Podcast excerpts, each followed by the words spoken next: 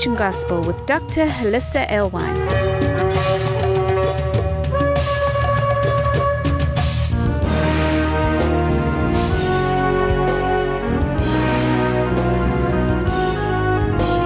Join us around our Shabbat dining table as we explore the Torah portion. Hey, Shabbat Shalom, everybody. Good to be here. The problem is right now that I did catch a pretty good dose of the flu. So I don't know how long I'll hang in here today, but we'll we'll do what we can until we run out of voice or I'm just too hard for you to understand and we'll just pick it up next week. Probably nothing's going to change on this end in one week, although I'm sure much will change in the world between now and next Shabbat. It's unbelievable how much has changed between today and last Shabbat. This time last week, we were at the airport running for bomb shelters in, in the Ben Gurion airport, which was quite, quite an experience. Uh, but we did have lots of people that were praying for us. I hit basically uh, three texts, and I knew that instantly I could have three different Sukkot camps praying for us. And that's exactly what happened. And so, Baruch Hashem, uh, there were rockets that hit the airport area, but not one of them hit the building. And that's wonderful. Bomb shelters are great, but I think prayer is greater. So those of you that that were in those groups praying, uh, or those of you that just cover us in prayer generally, we thank you. Prayer works. And so we did make it home on one of the few uh, American flights still going out. And there were some delays, but that was okay. You know, you don't want to take off in a in a hail of rockets. Um, but the rest of our group was uh, not as blessed, we might say, getting out. So many of the American flights had been canceled at that point that they're just now getting home.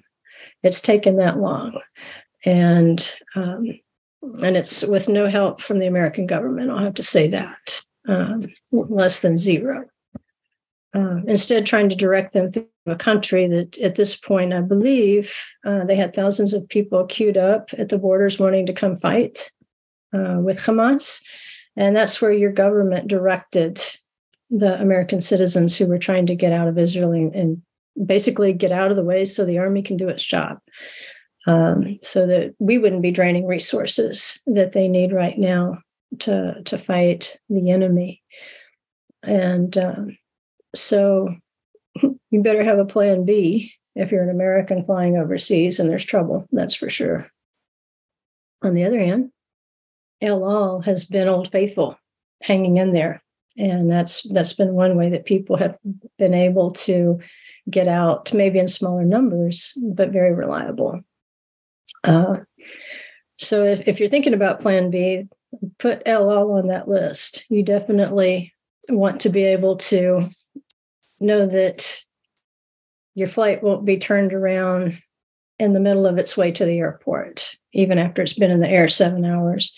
Uh, fortunately, our planes were already on the ground. And so we were blessed to be able to get out, but it, it was really difficult, uh, not just having the flu, which shall remain unnamed, but um, knowing that you've got 40 people scattered all over the place trying to get out you know, places like Belgrade, Ethiopia, Venice. They they had to take some wacky routes and a, a wacky number of flights to try to get home. So know they're exhausted. I know I was, and I didn't even have to take an alternate flight. But it's nothing compared to what our brothers and sisters are, are going through in the land and have gone through. So maybe another time we'll talk about what that journey was like getting out, because obviously we had nine wonderful days before Simchat Torah and the joy of the Torah. Um, that morning we woke up and, and we knew we had some significant problems. And that's what I want to address. Hopefully, to give you a little bit of encouragement.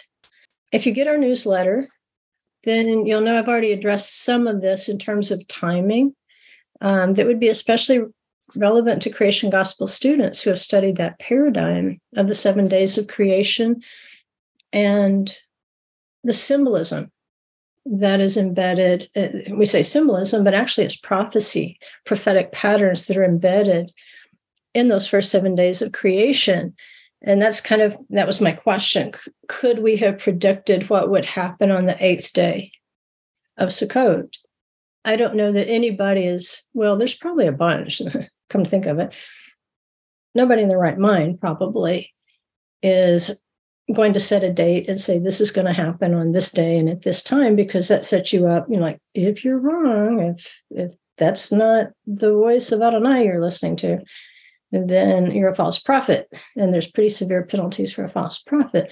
But can we predict the patterns? Of course we can. That's what the bible's there for to help us predict those patterns and so uh, just thinking back i said was there any way we could have predicted I don't know that there's any way we could have predicted that on the eighth day of Sukkot, that war would have broken out. Um, basically, a I don't know what you'd call it, a Jubilee War, maybe. But rejoicing in the Torah, rejoicing in the commandments of Adonai, the commandments to preserve life, the commandments not to steal, the, the Big Ten that we think of, and of course the 613 come out of those Big Ten. And, you know, underpinning it all is love your neighbor as yourself. And, you know, this is the particular day that the beast uh, chose to have an anti Simchat Torah, or we might say a Simchat anti Torah. They celebrated every, every evil thing uh, that stands against the word of Adonai. Every evil thing they celebrated. And there's there's circumstances surrounding it that like i say maybe at a later date we can unpack it. I've, I've got in my head some things that some observations but i need time at this point. There, it's one thing to teach the word and then it's one thing entirely to find yourself right in the middle of it and i don't know if you've ever had that realization like oh my goodness i'm right in the middle of prophecy here how are you supposed to behave when you know you're right in the middle of prophecy? Sometimes we get the, you know, with COVID, we I think we had that impression. We're living through something of prophecy, just not sure how it fits in there. And so we looked for the patterns and we found them. Um, same thing here. I think we need a little distance. Uh, or I need, I, I think I do. I need a little bit of distance. But my first impressions, I did put in the newsletter. And just in hindsight, a few days afterward, I said, Were there any clues as to what was going to happen? And in general, the answer is yes. According to prophetic patterns, we had some clues. We have the cycle of the Shemitah years. And it's really unfortunate at this point.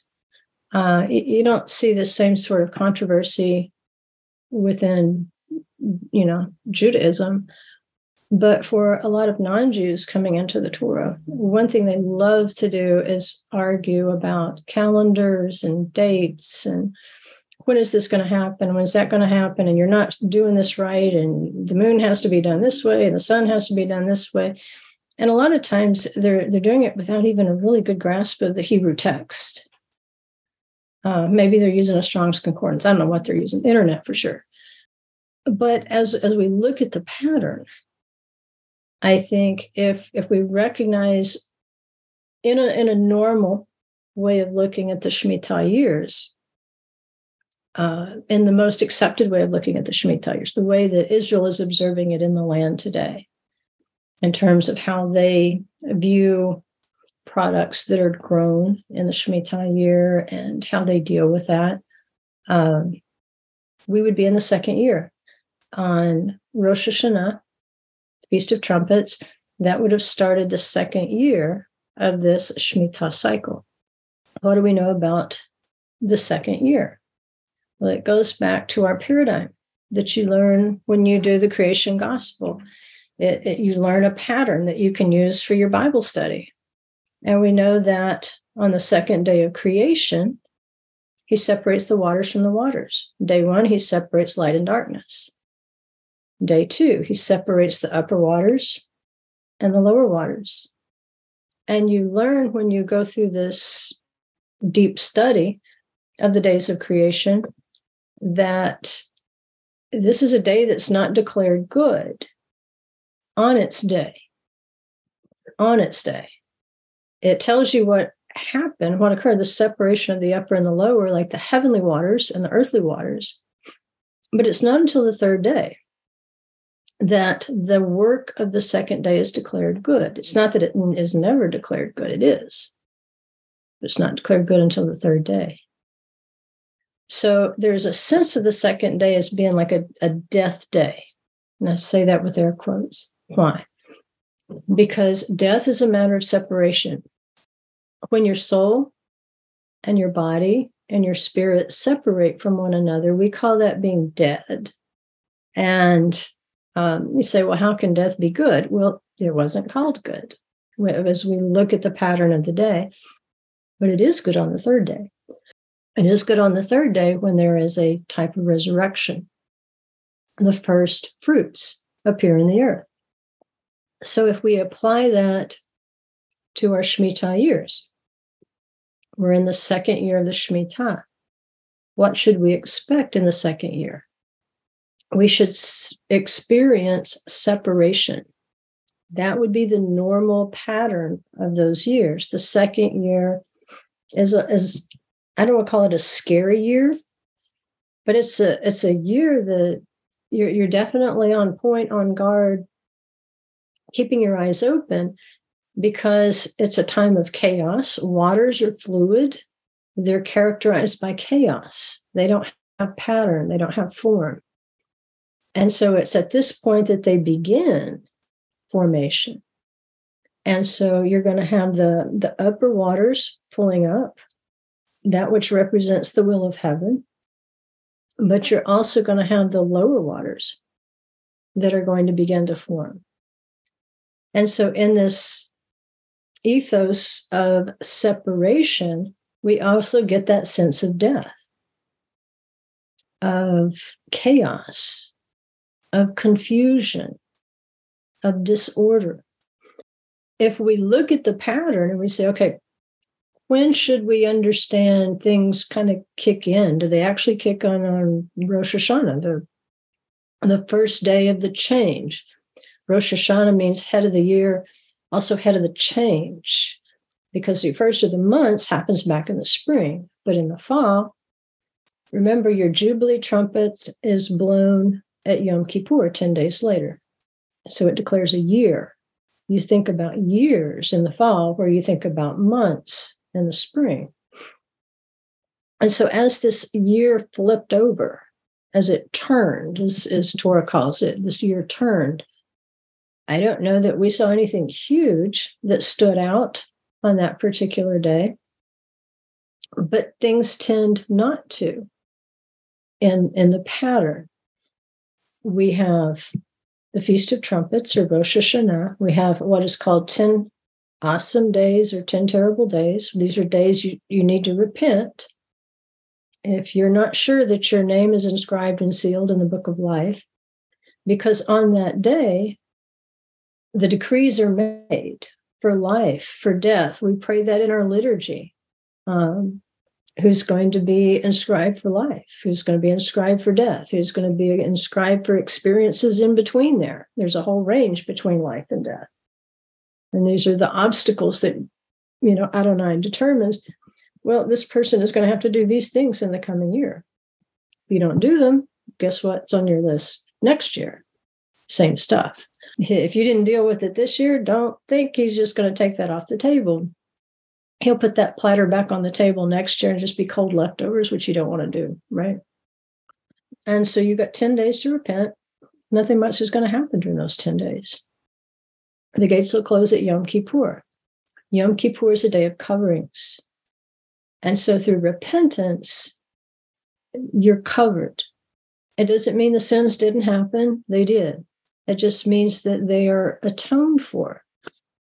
And this is very important for believers in Yeshua because often I, I think, and it's not that people do it on purpose, but I think we're taught that because you're saved in Yeshua, you pretty much have carte blanche to sin and do anything you want to.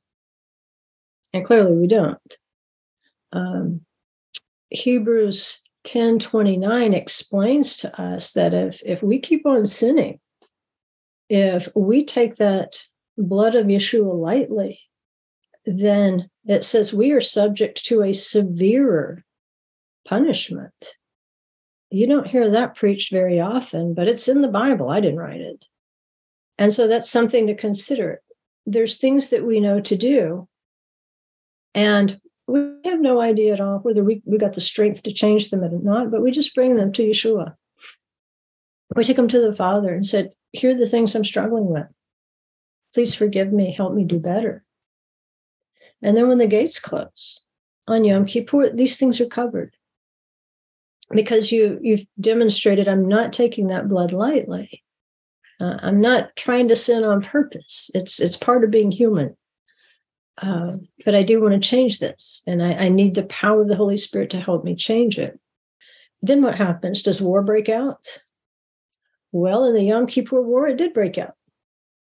It did break out, and that's why we we often see the pattern of prophecy being fulfilled or significant events being fulfilled on the prophetic dates of the feasts, the seven feasts of Adonai. So on Yom Kippur, what's being challenged? The covering. Remember, it's a day of atonements, it's a day of coverings. Israel nearly lost that war. One of the ways that they were able to muster up the men fast enough because clearly they were caught off guard. How did they find the men to get them mobilized? Well, they knew where they would be. They would be in the synagogue. So they could go to the synagogues and get everybody on their way. And so the, the atonement, the covering of Israel was tested in the Yom Kippur War. Yom Kippur is the sixth feast. It's a day of coverings and Israel prevailed on that day. But what about this? Well, like you say, the gates will close at Yom Kippur and maybe nothing will happen. But at this point, the decrees are handed off to angels, to the emissaries, and they're sealed up. Of course, whatever is going to happen is going to happen. It was already inscribed on Rosh Hashanah may still be, still be quiet. Why? Because we've got a feast. We've got seven, no, eight days of rejoicing. Seven days under the covering of the sukkah. And then on the eighth day, you come out of the sukkah, you come out of the covering, and you rejoice in the Torah. And this is typically when you can expect things start to quote unquote happen because now those angels that hold those decrees will begin to unseal them in their time. This year, it happened at lightning speed. On the eighth day of Sukkot, uh, probably the, the worst Holocaust since the Holocaust occurred in terms of surprise, in terms of atrocity committed. And I don't have to tell you what they are. What does that tell us about the year? It tells us that the decree for the year is perfectly consistent with the number. If we're looking at the second year of the Shemitah cycle, we're looking at a year of chaos, a year of confusion, a year of separation, a year of death, but it's this exposure is necessary. So many times it, it, feels like well did did they get lulled to sleep? What happened did they really think these people were their partners did they really think these people were going to cooperate with them that all of a sudden the everything they were about they said well we're not going to be that way anymore we're going to be nice neighbors no and so with with lightning speed, the decrees of the year came unsealed, and it is chaos. Uh, Hamas means violence. It, it's going to characterize this year. It's going to be a year of violence. But this exposure is necessary. because in the the same way that we see in revelation that the beast likes to gather his own and to mark them as his own and there's a an unholy gathering and marking. At the same time whatever's happening in the lower waters what's happening in the upper waters what's happening in the heavenlies? Well the, the righteous are also being well they've been sealed right? So they're already sealed with a seal they're being gathered as well what's going to happen to them in the coming year. That's already been decreed, but they're in much different hands uh, than those who have been decreed for death, for those who have been decreed for calamity. It doesn't mean that they're going to escape hard times. Definitely, they're they're going to be part of those hard times. We're still in the earth, but it means that they're being one is being separated from the other. You know somebody that you thought was on your side somebody thought you had your same mindset your same heart what you're going to find is it's you're getting farther and farther away. Because each has to be exposed. If you're going to be marked for the beast you you're going to be known. If you're going to be sealed over for, for the, the kingdom of heaven that needs to be known. But there might be a price to pay once you're exposed, once people know who you are, there might be a price to pay uh, for having that identification. And so for the righteous, there may be a price to pay this year for having an identification with the Torah. If you rejoice in the Torah, if you rejoice in fulfilling the commandments of Adonai, if you're not a rebel, if you're not a killer, if if you don't rejoice in death that's going to set you apart for sure but it's also going to antagonize the beast. And you need to be prepared for that. And you need to pick your battles too. Uh, we know it's going to be a year of battles. Pick your battles. Make sure that the holy spirit's leading you into that battle. I think it's important for you to know your time and again, if you're not familiar with the, the feast times, if you don't know what the seven feasts are, if you don't know their characteristics, if you don't know where they are in scripture, if you're not doing them, hearing, seeing in scripture is doing something. It's not just looking at it like, well, no, that's a feast. No, it means do it because he's rehearsing you, he's equipping you, he's preparing you. And if you don't know, don't despair. Time hasn't run out yet. Um, but you need to start reading your Bible. Buy a book on the feasts. Enroll in a class. We've got we're, we're constantly starting new classes with the creation gospel paradigm, so you can learn how these feasts fit into the pattern. We've got lots of trainers now who can teach by Zoom. There's there's no sense in being ignorant of the feasts at this point. Maybe 20 years ago, sure, but there's there's no excuse at this point to be ignorant of the feasts.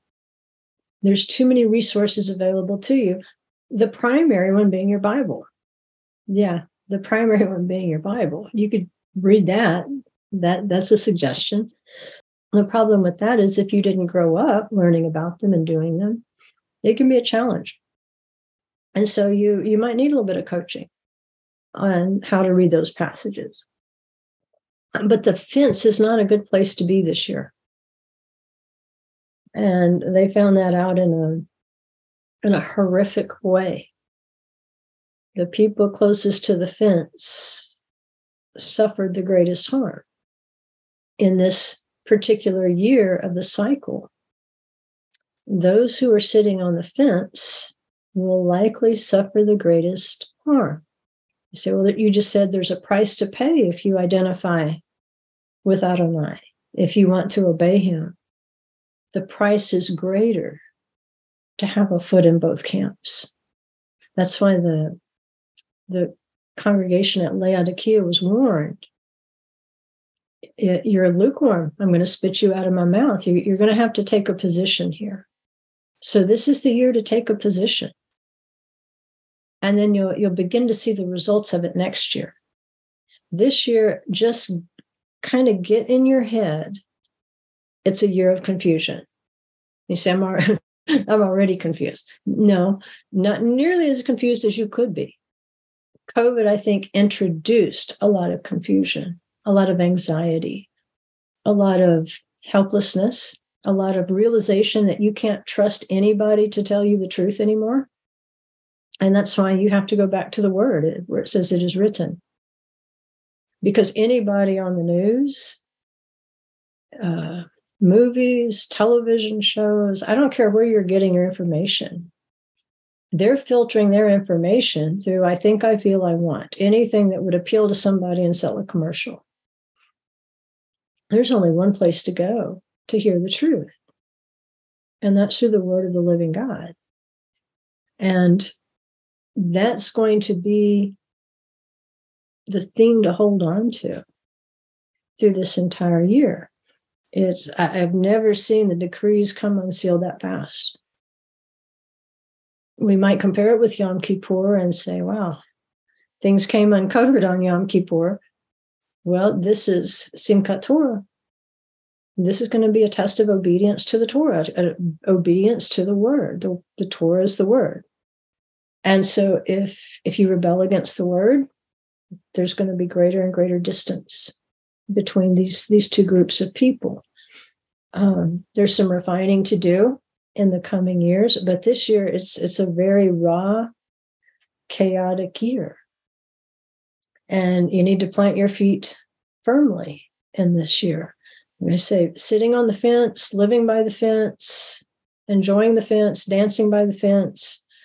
These sorts of things, they're they're going to backfire eventually. Because if you don't take a position now, then that resurrection of the third day, that emergence of the dry land from the chaotic waters, the fruit trees, the seeds, and, and all these wonderful things, if if you weren't part of the order of things, then you just continued to be in a, in a state of chaos. And that's what we don't want. We don't want to continue in a state of chaos in the newsletter, I pointed out another pattern here about an article that was another clue. At least to those of you who have had the creation gospel, you know a little bit of something about the fifth day of creation, right? You know that birds and fish were created on the fifth day of creation. And you also know that uh, the Feast of Trumpets, Rosh Hashanah is the fifth feast. And so if we look back again as Rosh Hashanah this year, as the day on which the decrees were issued and then sealed up 10 days later at Yom Kippur, say, was there any sign during those 10 days that something like this was coming? And I called to mind an article I had read during that time. I had read it before we flew out to Israel the day after Yom Kippur. And, I, and I'm in, always interested in fish kills because of the creation gospel and the symbolism of it, because we know fish represent people. There's good people and there's bad people. And Yeshua knows where to cast the net to find good people. He knows the ones that have to be thrown back uh, but he also knows where to find good people. And if you'll remember, his his post resurrection appearances seem to center around fish. Like, do you have any fish to eat? Or meet me up in the Galilee, and he's cooking fish. He's giving the disciples every indication that they're about to become fishers of men. So, what do the fish symbolize? People. What do the waters symbolize? The nations. So the, the water represents the nations where you find the fish. He's sending his disciples to go find the good fish. That's part of their, their commission as he sends them out. And so he sent them out with the good news. Good fish are going to hear the good news. And they're not just going to hear the good news, they're going to come to Yeshua. And Yeshua said, If you love me, keep my commandments and part of his commandments are in the Torah, right? Uh, in fact, all of his commandments are in the Torah. Even love your neighbor as yourself is in the Torah. We can't throw that one out. That's in Leviticus. So all the commandments of Yeshua are in the Torah. So we love his word. because we love Him and He prepares us. But in this article that I pulled up, like I said before we went to Israel on Yom Kippur, um, it was published on September 26th in Ynet News. And this would have occurred during the 10 days between Rosh Hashanah and Yom Kippur. And it says thousands of dead fish have been spotted on one of the beaches in Hadera in recent days. This is in Israel. The Environmental Protection Agency estimated that since these fish were not of commercial use, they were likely discarded by fishermen. Wow. Knowing what we know about the symbolism of fish and fishermen, that's pretty amazing statement. A travel blogger shared her distress, saying, This morning I headed towards Hadera Beach, which is a beautiful spot. As I reached the shore, I saw large quantities of dead fish scattered along the beach, numbering in the thousands. I realized that pollution must have caused this. She added, It's truly a horrible and heartbreaking sight. This is not the first time we've witnessed such a horrifying phenomenon with thousands of dead fish washing up on the shore. It's a sorrowful morning. According to the EPM, I guess our version of EPA, it says in recent days, reports were received about dead fish on Hadera's beach.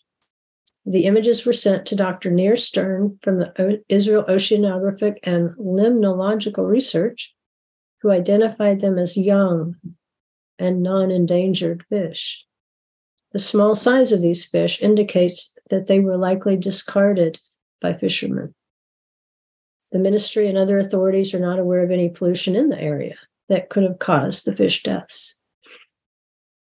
So there's the symbolism of the fish as people, and they're discarded, in this case, by evil fishermen. There's good fishermen with good news, and there's evil fishermen with evil news. With instead of carrying the gospel of life and peace, they carry the gospel of death and Hamas.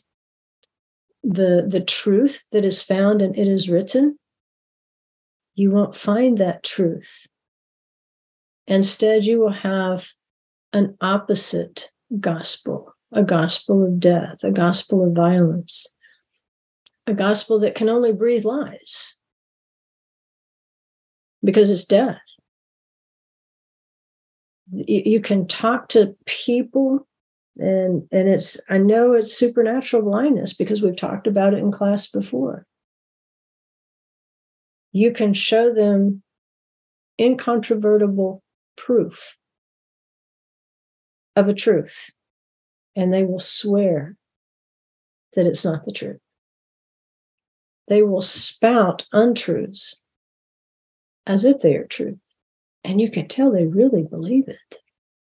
They actually believe it. It's kind of like Pharaoh continually hardening his heart. Well, why would he keep doing it if he's not that invested in it? But Pharaoh kept hardening his heart to the, the news of life, the news of freedom, a news of peace, a news of lifting oppression.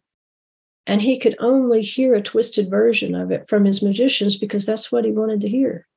If you keep listening to what you want to hear, that's exactly what you will hear, and you won't be able to hear anything else. I call it petrified thinking. I mean, it's a fossil in there. It's dead as it can be, but it's there. You cannot change that thought pattern and that's why I think at this point, with with this separation of the lower and upper waters, often it feels like we're talking to people that their thought process is already fossilized like Pharaoh's. It doesn't matter what you say to them; they're never going to believe the truth. They are willing to believe a lie, and therefore they do literally believe it, and they're invested in it this is what we're facing in the coming year. If you thought it was hard to talk to people before, if it was hard for them to separate light and darkness like the first day, we had that particular problem last year. That characterized last year for sure. It was like COVID brought a supernatural blindness with it. people, I mean, they it's like talking to a wall when you talk to them. There's no logic. I mean, one plus one equals 17 somehow in their minds. And if you don't agree with them, there's something wrong with you. And so the second year, you're going to see an intensive of that. The, the two realms are going to get farther and farther apart. And like I say, I, I do, I don't think it was coincidence. Let me share something with you here, just as a reminder, because I know I don't have enough voice to do it today. But once we woke up last Shabbat and realized what was happening, and we realized that Gaza was going to go under siege, but that they had al- already besieged even more Israeli towns than we knew at the time. It made me wonder like, how in the world did I get off on this rabbit trail of the wars of kings and siege tactics, where we could start to look at some of the spiritual applications of these siege tactics. And of course, it's part of the, the study we've been doing in the Song of Songs. And, and there was a link, but really nothing to justify going this far with the teaching. This is taking us all the way back to the plagues in Egypt. But then when I realized what was going on, it made perfect sense. We guys have in this Shabbat live stream and in our Torah classes, Monday and Tuesday, we have been preparing for several weeks for exactly what we woke up to last Shabbat morning. And exactly what we woke up to this morning. And what we will wake up to tomorrow morning. And what we will likely wake up to for the rest of the year. The, the kingdom of darkness is both laying siege and it is under siege. And so I would urge you, if you haven't had a chance to go through each of these, to maybe flip back to the first uh, episode of the Wars of Kings. I hate to call it an episode, first program of the Wars of Kings, and review these, these 10 tactics in the wars. The siege this is the what characterizes the siege on the enemy. And we talked you know again about how it won't be identical. It'll have to suit the generation. Things might occur in a different order. Uh, things might overlap would go with that. Things may only repeat partly when we're talking about a prophetic action but we compared these 10 siege tactics. And as you've been reading the news or listening to interviews, how many of these 10 things can you point to and say, we studied that very thing? We studied the, the more spiritual aspect of it because there wasn't a siege going when we started the study. I need to go back and look at the first date we started this. It hadn't been that long ago. But now we're looking at it. Usually you see it in the natural realm first, and then you understand the spiritual. We did it in reverse. We studied this in spiritual realms. And then last Shabbat, we woke up and we started seeing it in the natural. And so remember, number one, which is compared to the plague of blood, you attack sources of fresh water. We've seen that. It's been cut off. Tactic number two is corresponding to the plague of frogs. The besieging force will use sound to frighten and to confuse. All right, having been there, I understand how the sound works. When a rocket gets up in the air, it makes a noise. And when a rocket gets knocked down, it makes a noise. And that's before it ever hits the ground and starts shaking things around. Uh, I'm sure the sound of jets is a frightening sound. There are certain sounds that I heard made by the human actors that were intended to intimidate and frighten. The third was the lice, which is compared to a hail of arrows to pierce the body. And we say this is small arms, like bullets. This is not the main the main attack, but it, it softens things up. Number four was the wild beasts, which is like the shock troops. Uh, typically, in times past in history, foreign mercenaries, right? But these are the shock troops. These are the guys that get out in front. Five is the pestilence, seizing captives. Six is the boils, that's the heavy burning. Seven is the hail, which is the sum of all plagues, which is heavy, heavy bombardment. And this is the phase we're at today. And we're right on the precipice. If it hasn't started already, things change by the minute. The plague of locusts is a large army attack where you get face to face with the enemy, with the main force of the enemy. Number nine is darkness, which is going to be imprisonment.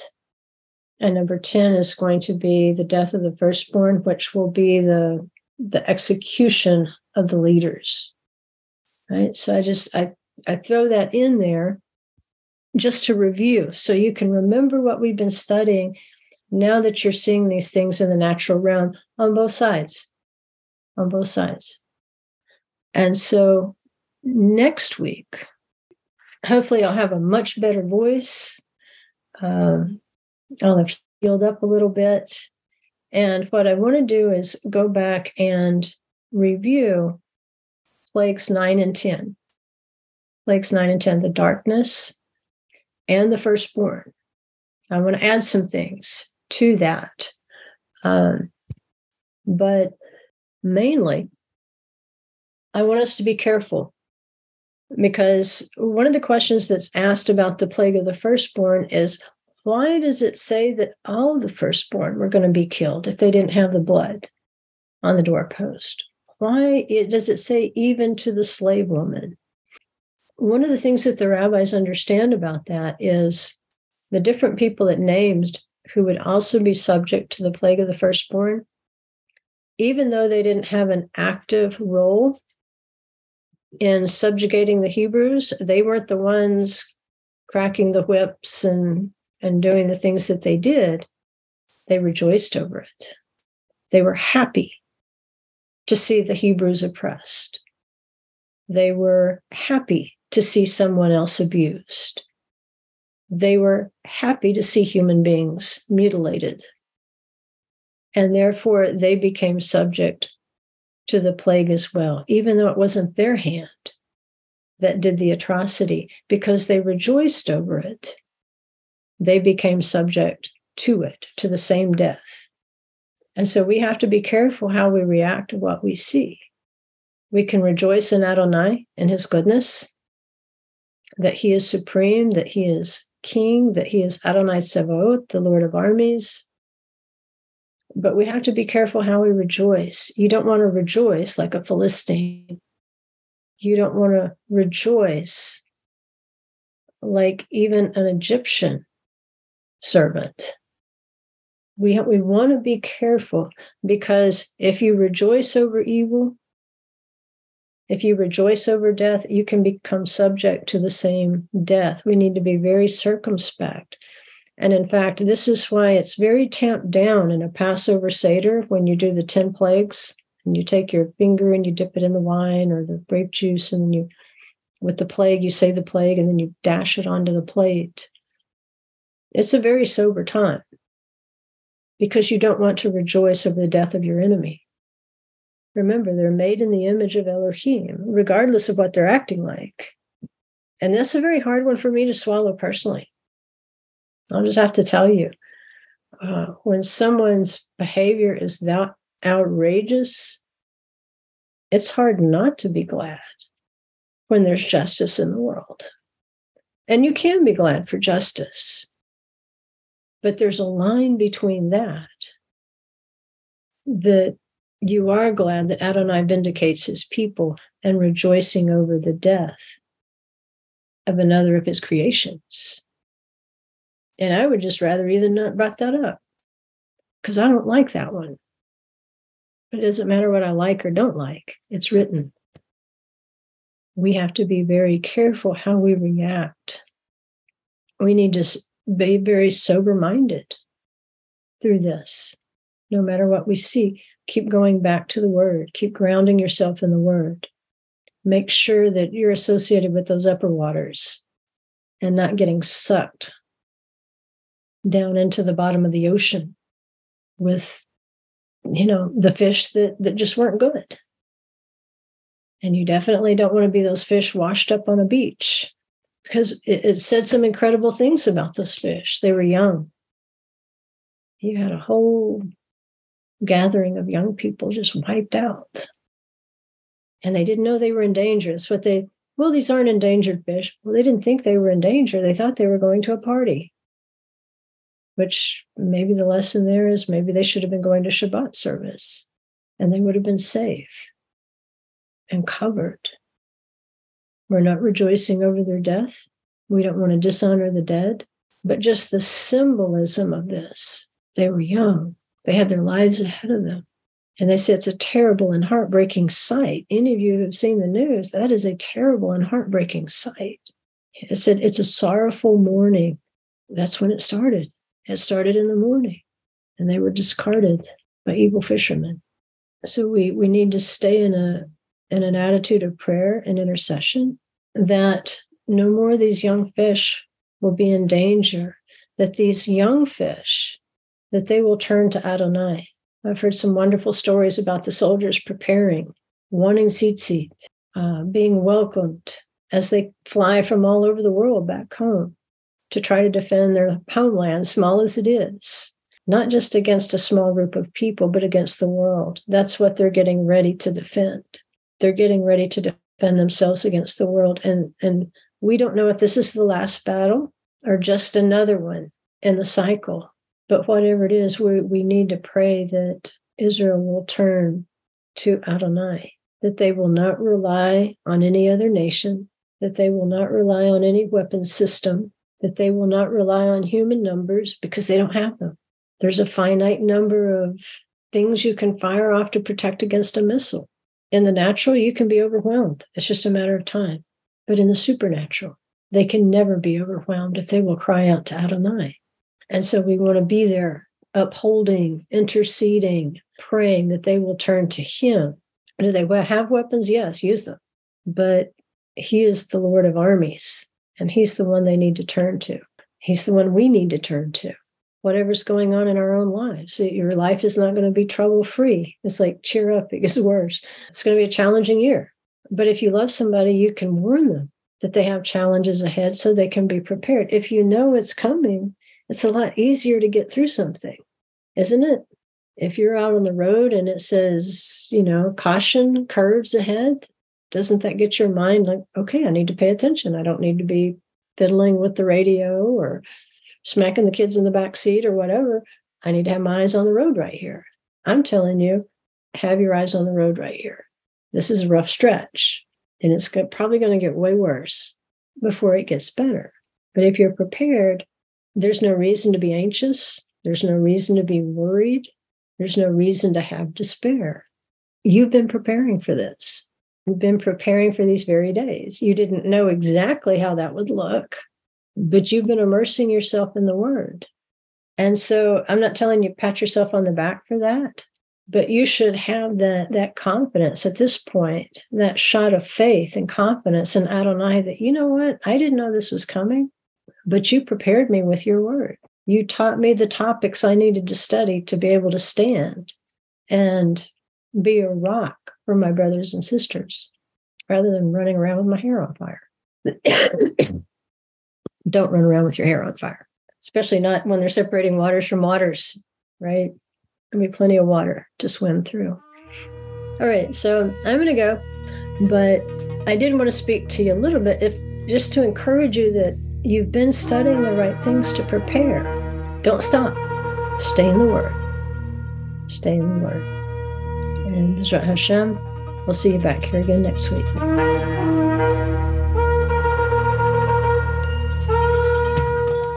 Thank you for exploring the Torah portion with us.